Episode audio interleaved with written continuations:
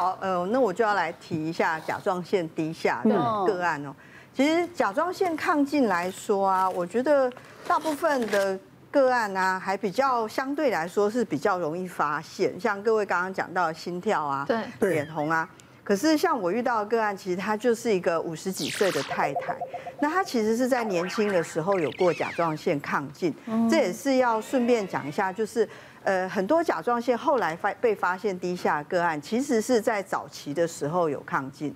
那可是这太太来的时候，她并不是知道自己有低下来的嘛，她其实来的时候是因为水肿，她就说其实一开始快停经左右呢，她就开始觉得说，哎，自己逐渐变胖。嗯，那我们知道说更年期很多女生会变胖嘛，所以她也就不是太在意，而且她还发现变胖了以后有一个好处，就她皮肤变得水水。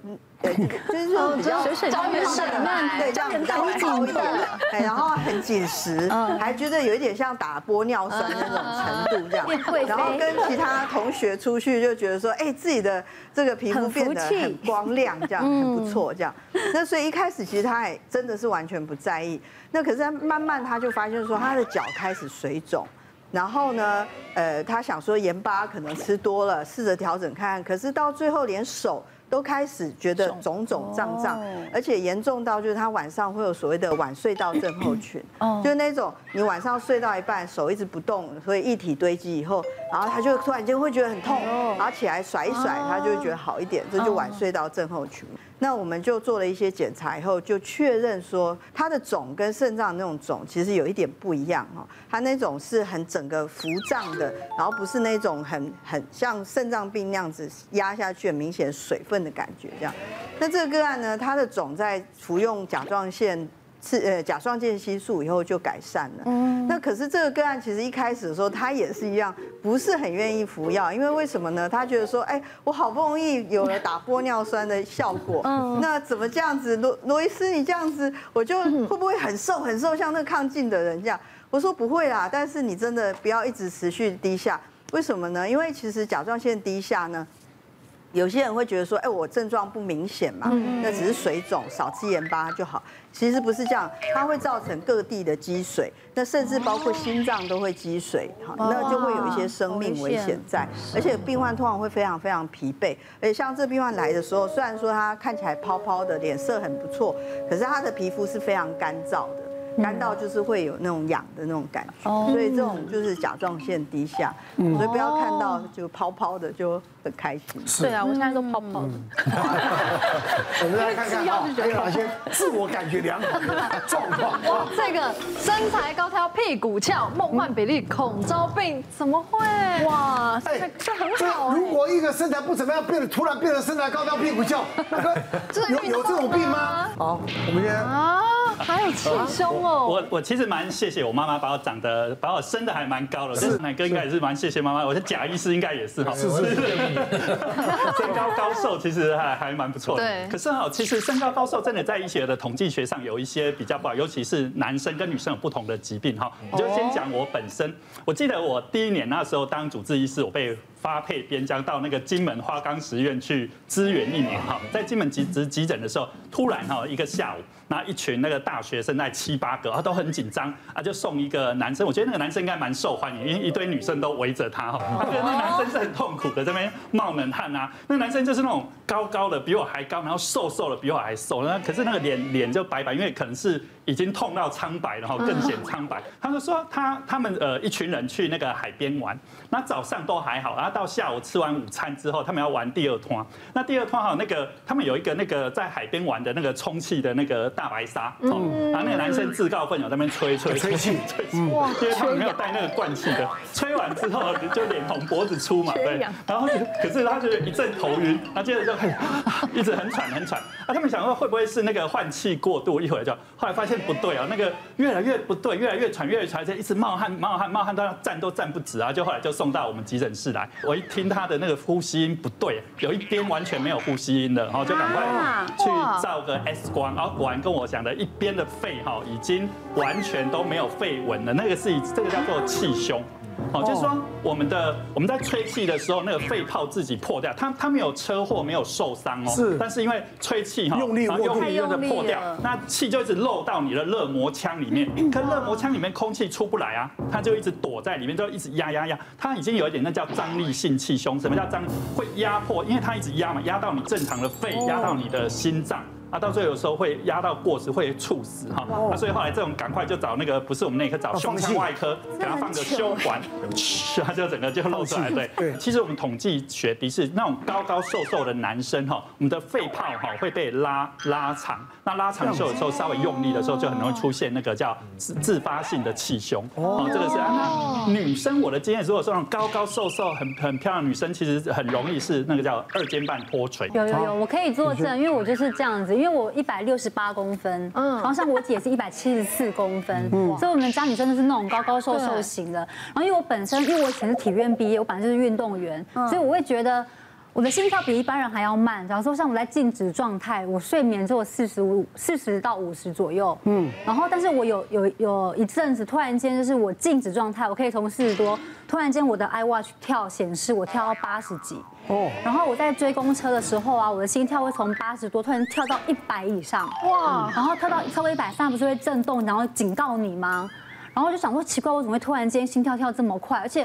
我不是运动员吗？我应该肺活量很好才对啊！但我那一天我有喝到一杯咖啡，因为我以前是完全不碰咖啡的人，但是我忘记，因为那天早上有去一个活动，然后就招待咖啡，我就喝了，但我没有想这么多。然后后来我当下就是手表震动的时候，我就开我的那个 APP 的那个城市，它不是会有那个曲线嘛？嗯，我就把它截下来，然后传给我一个医生的一个好姐妹看。他就说，这是你自己的心跳吗？我说，对，我自己的心跳图。他说，你这样看起来有点像心律不整心悸，你应该去看一下医生。然后我就去台大看超音波，然后那个医生就说。他听超音波，他有放出来给我听，我心脏的杂音很明显，嗯，然后看起来像六七十岁的阿嬷啊，可是我我现在才三十多，还不到四十岁，然后他就说我是二尖瓣、三尖瓣膜闭锁不全，嗯，对，所以我们的那个呃那个瓣膜，它像门板，对不对？我的已经虚掉了，它像那个绳子，绳子跟绳子快断掉的时候，中间那个已经需要的样子，所以我是闭锁不全，然后所以他说，好，他当然有说一个重点就是。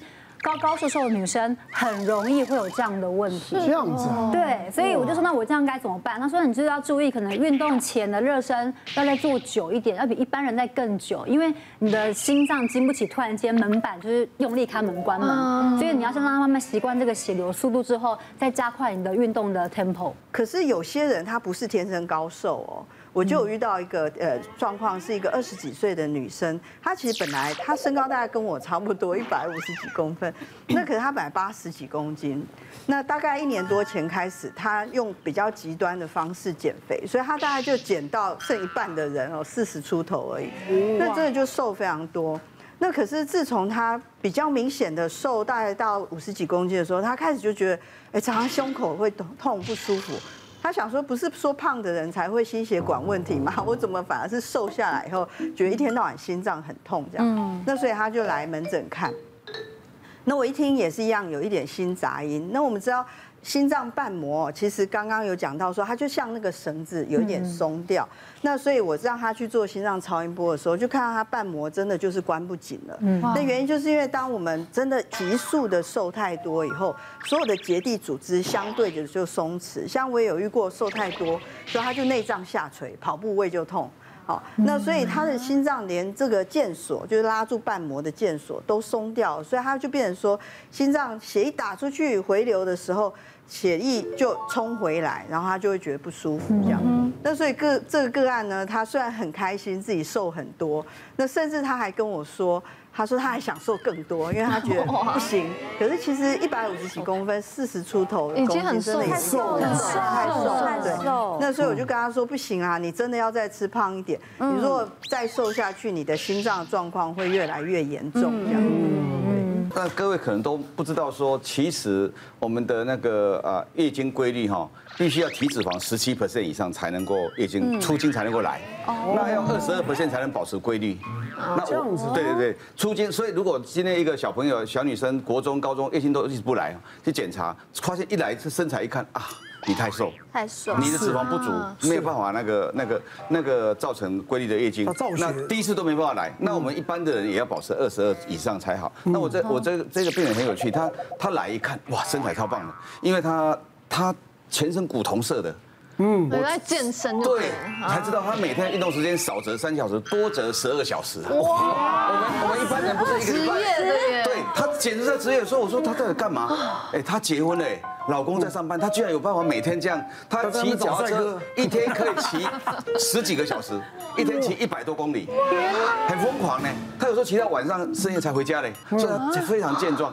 那问题他来看什么呢？月经都没有来，好几好不是好几个月，已经算年的了。他说他觉得还是困扰，因为这样怎么怀孕呢？哈，我说你有治疗，他说有治疗，是推荐很多次都不会来啊。我说再怎么吹也不会来啦，你的那个皮下脂肪不足啦，你的问题在这里。他一百六十八公分，四十一公斤呢，太瘦，太瘦。他的 BMI 有一算哦，十四点五啊。哇，那正常我们是十八点五到二十四嘛。他说，可是我我没办法不运动啊，我很快乐啊。而且他连夏天烈日下哦，他都可以戴个帽子，然后这样骑整天。嗯，所以他全身都是那种古铜色的。我这我在佩服他。结果我说我说问题在于你你这样真的过度的啦，真真的是过度的。然后他他就说那怎么办？我说你这样吹大概没有用。你你现在这个方法就是增加。他说我吃不胖啊，我说不是，你吃错了，你吃错了，你一定没什么吃淀粉，对啊，对淀粉对身体不好。我说 那是因为胖的人嘛，你你现在就是不够胖，你你现在你现在每天多吃一点淀粉好不好？吃一点淀粉，然后能量多一点，然后运动少一些，减到一天先六小时以下，再慢慢减到三小时以下。而且我们一般只建议一一一天三十分钟，一个礼拜五五次嘛，一百五十分钟嘛。对，他他的运动一一个礼拜是一两千分钟啊，很恐怖啊，很恐怖，这这我没见过。这样的人，所以我一对他印象非常深刻，所以每次来我就说 你又来了，体重有没有增加？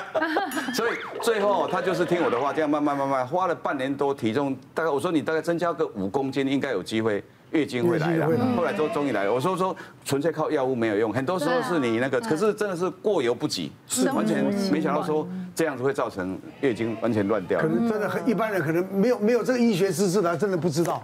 别忘了订阅我们 YouTube 频道，并按下小铃铛，收看我们最新的影片。想要看更多精彩内容，快点选旁边的影片哦。